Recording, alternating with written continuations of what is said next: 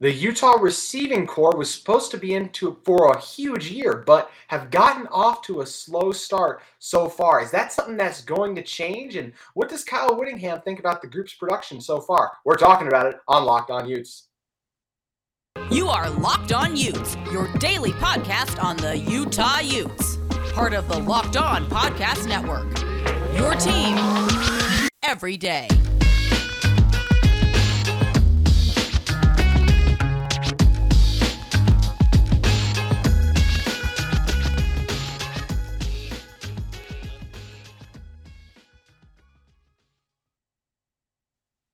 Hello, everyone. Thank you for making Locked On Utes your first listen every single day. We are available on all platforms. My name is JT Wistersill, former student intern inside the University of Utah Athletic Department. On today's show, we're going to be going over and breaking down why the wide receivers have gotten off to a slow start, as well as talking about some of those surprises Utah's had in their running game. And at the end, we're going to talk a little bit about Ja'Quinden Jackson and how I think this Utah team may want to consider move him using him more moving forward. But first, as we mentioned, talk about that receiving corps with friend of the show, Sammy Mora. And Sammy, thank you for joining us from Ute Zone as you do every Monday. And it's it was an interesting game for Utes on Saturday, right? 73 points. Wow, so many great things coming out of it. But one of the first things Coach Whittingham was asked about in his Monday press conference was the lack of production from the wide receivers, because that was a big thing everyone expected going into this year. We all remember spring camp, Devaughn Vele was the breakout star, even had the huge catch down the sideline in the spring game. It's like we're going to be seeing that a lot this fall. And through two games, we really haven't. I mean, it's not surprising that Utah has still been led by Brant Kuithe one game and Dalton Kincaid receiving another, but the amount of production is surprising because, I mean, at least I was someone who really fell for the hype, and I thought Devaughn Vele was going to lead this team in receiving yards. And through two games, you look at the Florida game, he only had three catches for 36 yards. And fact, even I mean, Solomon Enis had two catches for 11 yards, Money Parks one for four. So you combine all your receivers up like that, the they barely are crossing 50 yards. And then you look at the Southern Utah game, and yeah, Money Parks had three for 71. And I do think he's shown good flashes, and hopefully he just continues to grow his role with this team. But even Devaughn still only two catches for 38 yards, and the team's explosive second quarter where things were supposed to be firing on all cylinders, including a lot of production for those receivers. So I am surprised the receivers have gotten off to a slow start. I'm ex- I'm I'm surprised, but also at the same time, I'm I'm kind of not. Um, yeah, like you you you do. You have Devaughn Vele of Solomon Enis, you have Money Parks, you have all of these guys that are very, very, very talented. But at the same time, like you also have two very tight you have two very talented tight ends who are projected draft picks. So you want to feed them the ball as much as you can. And like yeah, it got kind of predictable in the third, like the second quarter and third quarter when they're like, oh, let's just throw it to Kuithe and Kincaid again. So I can see things shifting. It's just there's a multitude of things that I think people need to like take into consideration. First of which, first of which is Utah's offense is not built around the wide receivers. Uh-huh. Utah's offense is built around the run game, and the run game opens everything else up. So for you to be able to get Devaughn the ball or have get him the ball in a more successful nature, you need to be opening up your running game. So if your running game struggling, like we saw against Florida at times, they forced the ball into areas and it wasn't very good. On Southern Utah, at the same time, like you know, it was lesser competition, so you go in and you you can kind of do whatever you want. And yeah, it got predictable, but the run game opened up those passing lanes, and the run game eventually got the ball to Vele, and it got the ball to Money, and it got the ball to all those other wide receivers and I I just think and I, I I understand the like the how why Utah fans are upset because you have such great wide receivers, but at the end of the day, like you also got to acknowledge like who they're playing against too, because that's another thing. So those teams that are very stout on the run defense, like yeah, you're probably going to be able to get some more yards through the air than you will be on the ground. But then on the other side, if you have if you're playing teams like a Washington or an Oregon that have superior like secondaries, like you're gonna want to be putting the ball on the ground and rushing it because you're not going to be able to get it moving. And Whit has said, like, oh, yeah, it's not that they're not getting open, it's that they're not getting open enough, which also very good point because wouldn't you rather if if you're a quarterback throw the ball into a position where like yeah you want to throw it to a position where only your wide receiver can get it but at the same time throw it into a place when they're separated from that defensive back because you don't want or that corner or whoever is up against them. so I think separation's a big thing, and I know Devaughn is very gets very good separation off some of these corners and stuff. So it, I'm saying I don't. I'm saying don't hit the panic button right now. If we get to like week five or five or six, and this is still an issue, then yeah, it might be time to hit the panic button. But as of right now, I'm saying don't hit the panic button because you know this offense is still evolving. Like as much as they have all these key pieces still there from last season and and key contributors from seasons past, like at the same time, like it's a different team. You have a different offensive line. You have different pieces in there and so you just need to work with it as it goes and it's just gonna it's just gonna take some time to develop and i know that utah fans are probably like sammy that is the stupidest thing you've ever said we want success now i want su- success now too but at the same time, I understand that you need to let things develop instead of forcing it when it's not ready. You have to do it. It's hard. No, no one wants to be a patient fan, right? They don't want to let things wait and develop. You want things and you want them now. So that's the hard part about this. But it is such an interesting issue because I feel like there are so many different parts and pieces to blame in this. And you talked about Coach Whittingham's comments a little bit. I mean, just talking about um, needs him to be more explosive, wants to see more from the receivers, those guys demanding the ball. He literally said once again, we got through all last week talking with Coach Bumphis about how he wants Devaughn to demand the ball more. And then he's Coach Whittingham says, yeah, Devaughn still hasn't gotten on track. So something just still hasn't clicked there yet and just continues to talk about those guys being more aggressive and being more assertive. So you have seen the lack. Here's wait one sec. Sorry. Here's my yeah, thing on that that the assertiveness and dominance kind of thing.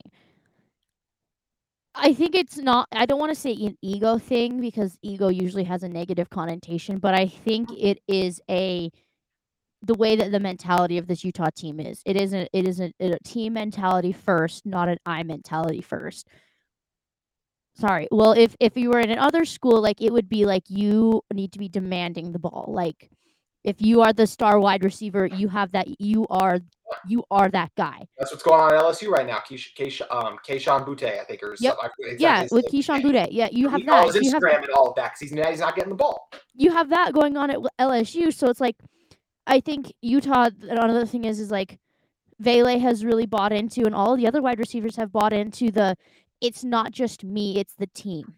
It is a team mentality. Because at the end of the day, like, yeah, one person can have a game winning catch, but at the same time, like, it takes the entire team to get to that point. And so I'm just I think it's it's I don't want to say an ego thing because like all of the guys on this team are very not me centered. And I think for wide receiver the wide receivers to have success, one of them is going to have to break out of that that team mentality and i don't say that i'm not saying that like i'm trying not to make this sound like they need to start rebelling against the team and everything no. like that but i think they need to get out of that like well i need to do what's best for the team and i need to be a team player because yeah like maybe being a team player is demanding the ball because you're putting the team in a better situation because you're getting open and you're giving the team more opportunities and you're giving cam more people to throw the ball to so that that's that's something else i just wanted to add that you triggered in my brain yeah, no, and it, it is one of the things that's interesting because you have guys who come into this program, especially guys like Devaughn, who is a walk on, who they don't expect to really get the ball or haven't in the past. So this is new for them, learning how to demand it, learning how to be more assertive with it. We're not on the sidelines, so we don't know. Are those guys going up and talking to Cam? Like, you don't want the guy who's coming up to you after every single play being like, hey, I was open on that one. No one likes that guy. But a couple times a game being reminded like, hey, did you see that out route there on that one? We, I got him there. Make sure you look my way next time, which is something there to add a little bit, just being a little more assertive. That'll be brought up in film study too. Yes. That is something that is clearly brought up in film study, and I, I, there's people who are still latching on to wide open wide receivers or, or open wide receivers in the Florida game, and I, I, I just, I'm not saying it's time to move on, but at the same point, like Utah fans can't latch on to that game for the entirety of the season, mm-hmm. because like yeah, that game was important, but there are still 10 other games on the schedule, one of which that is kind of important this Saturday because you never know what you're going to get with San Diego State.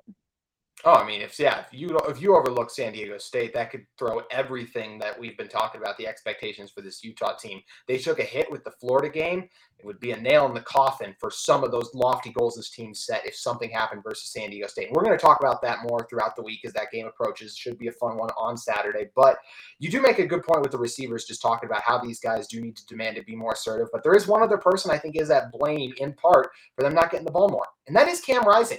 I don't think, at least for me, he has been as sharp accuracy wise as I expected. We talked about his improved arm strength coming into this season. And yes, it was hard against the, the Florida game as well, but I haven't seen that elite arm strength that we kind of talked about. I've also seen him miss on a few throws. I see him lock in on a couple reads a few times and predetermine where he's going to go with the ball rather than take what's been given to him. So I do agree with Coach Whittingham from what I've seen that it is still first these receivers need to separate more on a consistent basis. But I definitely put some of the blame in terms of the lack of production at Cam's feet because I still feel like he could be playing better.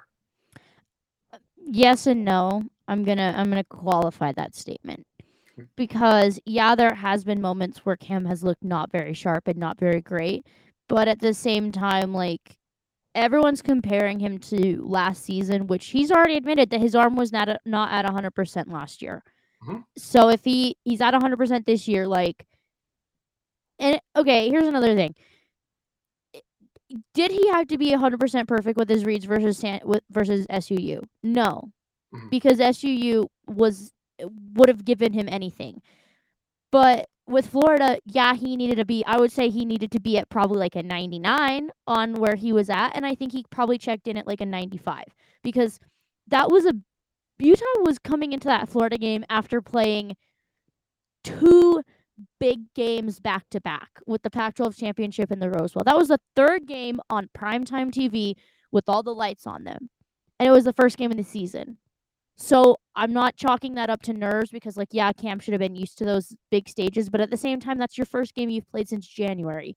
Things are going to be a little, a little sus, I want to say, because like, yeah, practice is fun and stuff, but practice nothing in practice can compare to live game reps.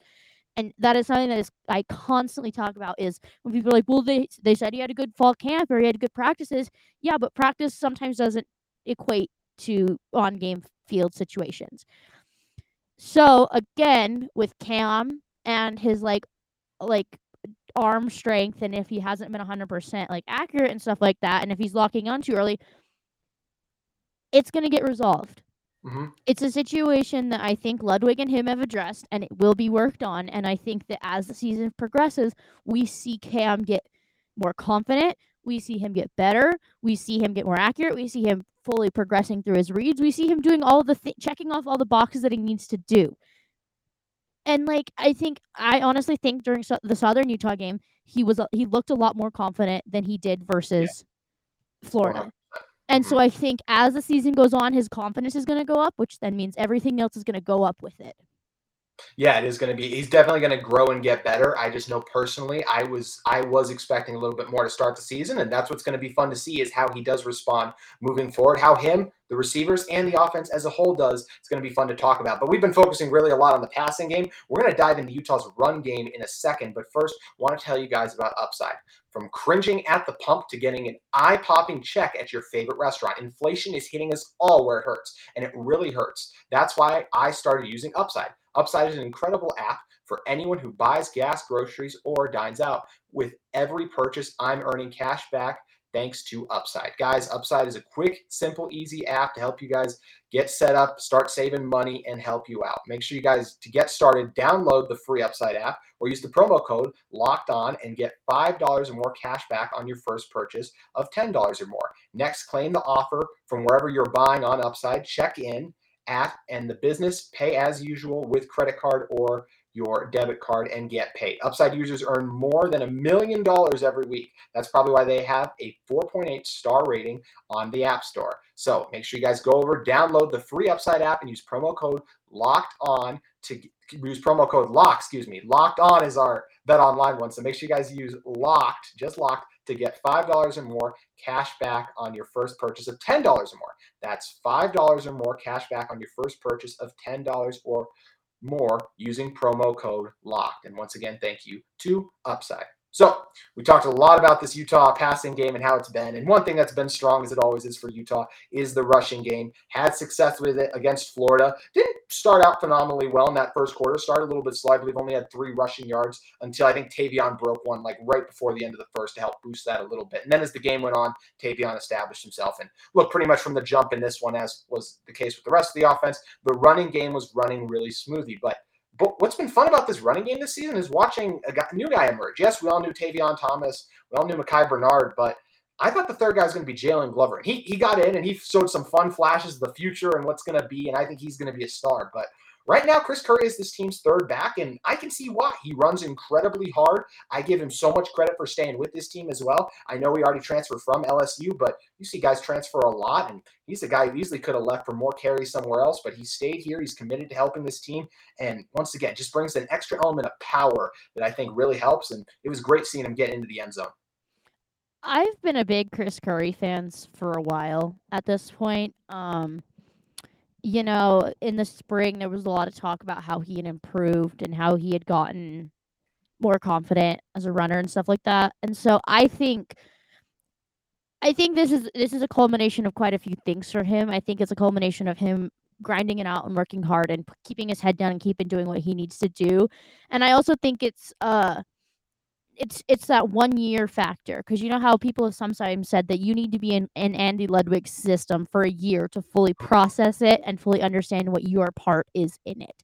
And I think that's part of the reason why I think we're seeing him he him come out now. And I think honestly, th- another thing is is this is going to lay a pretty good foundation and a, and a and a fun one at that for um if Tavion leaves for the NFL this year, like who's Yeah. going to be that number one running back? Because you're going to have a three horse race between Curry, Micah Bernard, and Jaylon Glover. And I think, I think honestly, like any three of them could win it. Uh, because each of them brings something different to the table. I love Micah's speed off the edge. I think he's just he's just a fast, just fast back, and I really love that.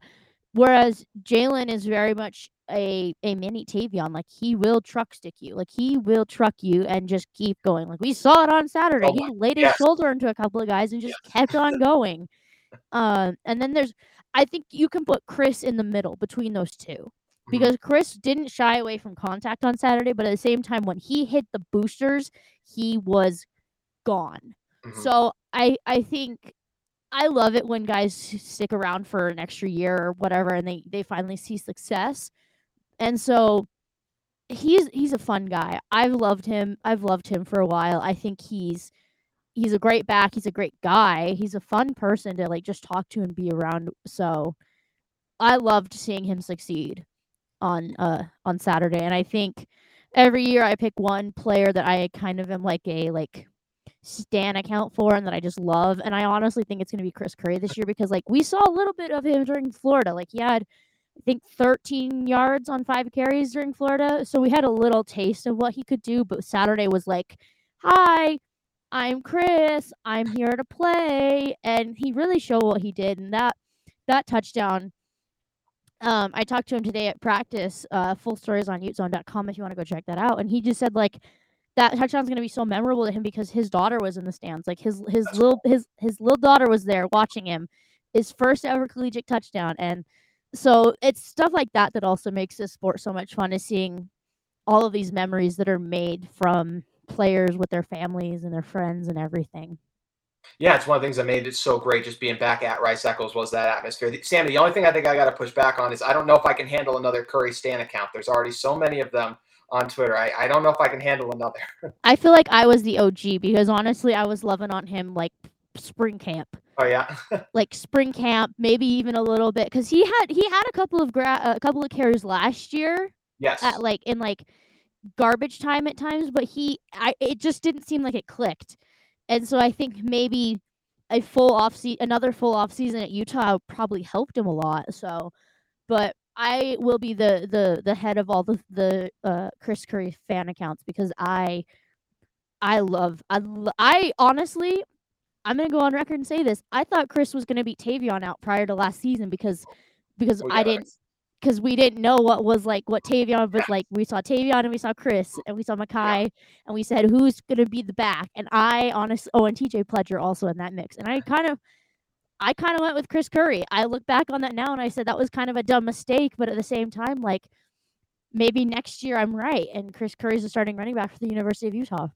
Yeah, I mean that's what I was gonna say. I'd, I'd, I'd still hold on to that stock because you look at a guy like Micah. You mentioned him. I mean, there's still a chance he could go because you look at what TJ Pledger did going to the draft after a productive year as the second back. I could easily see Micah doing that as well. So could it be a good time to have some Curry stock saved up. Another group I think that's uh, really started to improve over the year and just showed a lot of potential as a deep room is this offensive line.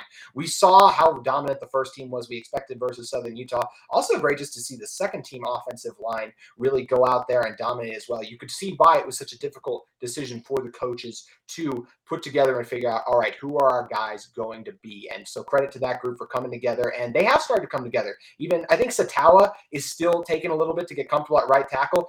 Utah's first sack of the season was on him to me. The defensive end crossed his face. I know, but that's a twist situation. Pass him off to the guard. Let the let the big old defensive tackle, because I'm being honest, that guy was not moving very fast. So if you pass him off and only commit one hand rather than lock on, you're getting the defensive tackle twisting as well. But outside of that, I'd rather have that moment happen earlier in the season as well, because that's when you watch film, you learn, and you grow from. So, and Braeden Daniels still getting a little comfortable at left tackle as well. I thought that would be a little bit more of a seamless acclimation than I think it has been. And a lot of credit to that goes to how good Brenton Cox is at well for Florida. I think he is going to be a really good player at the next level, someone that wasn't on my radar until that game as well. So, and between the interior of the offensive line as well, I'm really encouraged by the steps this group is taking. And I think they're coming together faster than we saw the 2021 O block.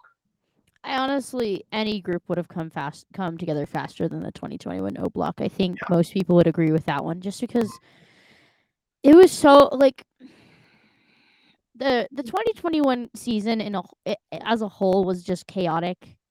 Um, especially those first three games were just it was just insane, and so I think you know, and you also I think a lot of people forget that last season like we had offensive linemen transfer out midseason. Like yeah. Simi Moala transferred out right after the San Diego State game. So you have you lose a big productor, right? You live. Whoa, I am like my my words are just not good tonight.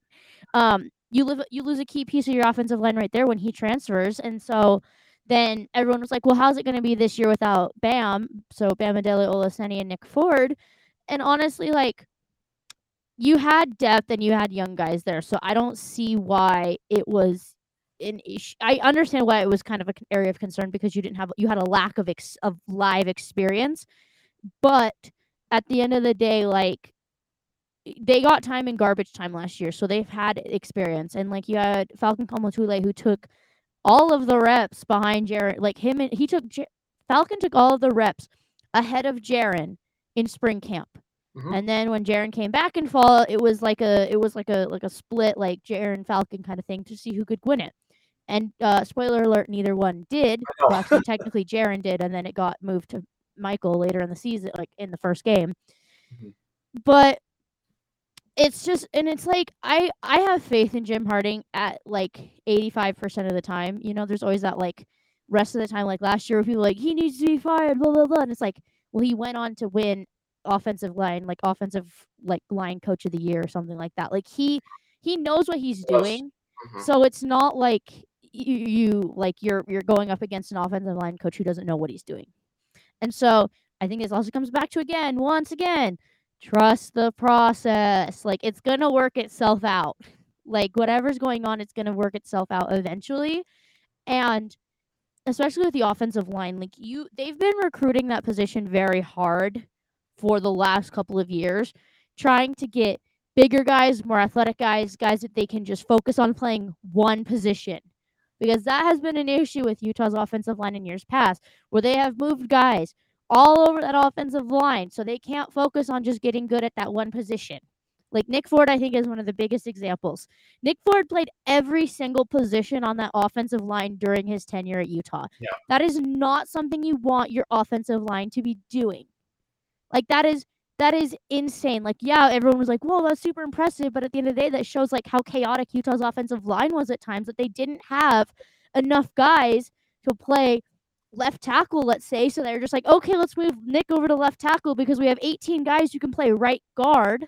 Mm-hmm. And we don't we it's just honestly, I think it this is this is a, a fruit of uh, like a labor of like love at this point because Utah's been recruiting it. They've been recruiting guys who can play at one position on that offensive line so that they can stay in that one position for however long they're going to be in you uh, on the program or in the program so that you don't have the situation of constant mix and match and plug and plays and and, and all of this hullabaloo and chaos that we had last season because hmm. the offensive line is the key in my opinion, the offensive line is the like the foundation that holds any offense together. And I think people sure. are probably like, yeah, duh, that's no like, duh. Or people are like, why aren't you thinking it's quarterback? The quarterback I mean, get offensive lines are still devalued though. There's still a lot of people who don't understand how important that position is. I think. the quarterback cannot get the ball unless it is snapped by the center. The center and the quarterback need to be on the same wavelength. They need to understand each other. The center needs to know understand his his his if it's a silent count, he needs to understand his silent count. If he has a signal from the quarterback, he needs to understand that. And the quarterback and him need to be like on the same page and one like one person. Then you also if you're a quarterback, I would rather you have to have complete faith on these five guys in front of you that you're not going to get blown up on every single play. Because if you get blown up on every single play, then your running back's not going to get the ball, or your tight end's not going to get the ball, or your wide receiver's not going to get the ball. So without the offensive line, nothing is going to happen. And I think Utah has a young offensive line that, yes, they have some flaws right now still that they're trying to work out, but at the same time, they have bodies, which is something Utah could not have said in previous seasons. And they have bodies that are focusing on just one position. End of rant.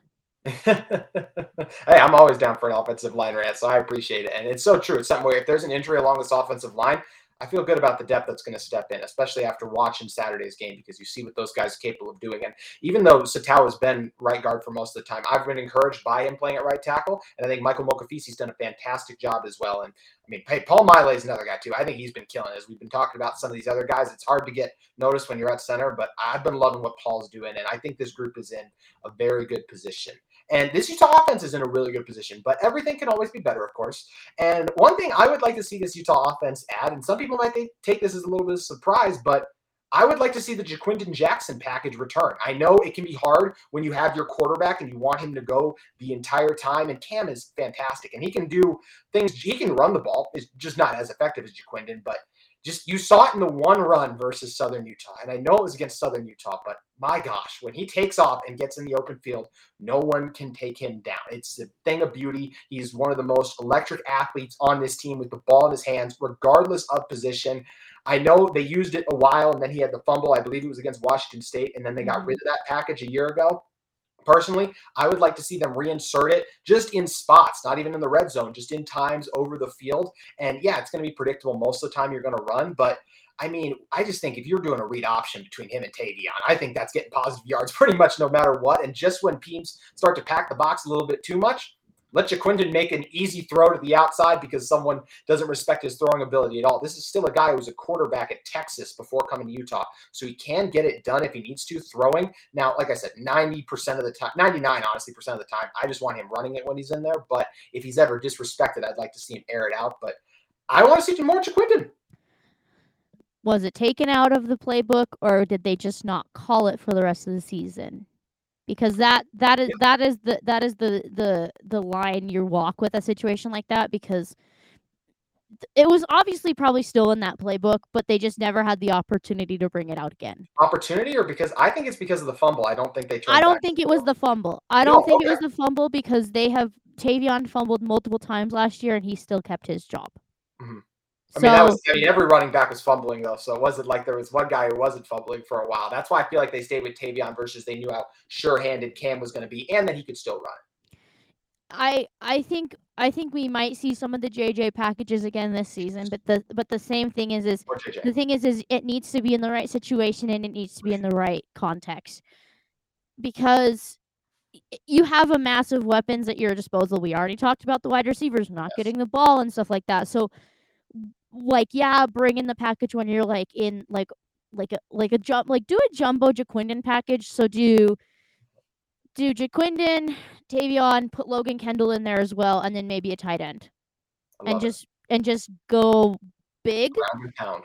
just mm-hmm. big on the two yard line and maybe you get into the end zone finally. Like I don't see it being in a situation where it's like third and ten and they're like, Oh, let's bring in Ja'Quinden to do the, the wildcat like or like if it's like second and five, like maybe, but at the same time I think it's gonna be like a specialty package because like I've said previously, if you do something once in one game, like it is gonna be on film for every single one of your opponents for the rest of the season.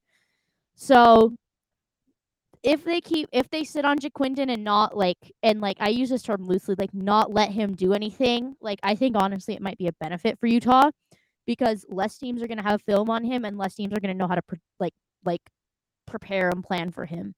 So yes, we might see it, but at the same time, like if we don't see it, I'm not saying like everyone go up in arms and like start going crazy and stuff because like if you have four good running backs on your program in your program, you have two all American tight ends, you have a plethora of wide receivers that are really good, like that should be kind of towards like the bottom of your list of like things we should pull out in my opinion because also Cam can get it done with his legs too. Yes. So it's not like you have it's not like you have uh, an SUU quarterback whose name escapes me right now. His last name is Miller, who who is not a mobile quarterback in any way, shape, or form. And so you have to, and they literally did that.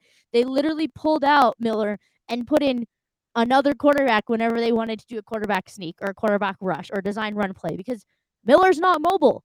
Whereas Utah has Cam, who is mobile already, so I don't see why you would need the situation of like, well, we got to put Ja'Quinden in now for a quarterback rush. So maybe we'll see it, maybe we won't. But at the at the end of the day, I if we see it, great. I love Ja'Quinden. If we don't see it, I'm not saying uh, it's not going to be the end of the world.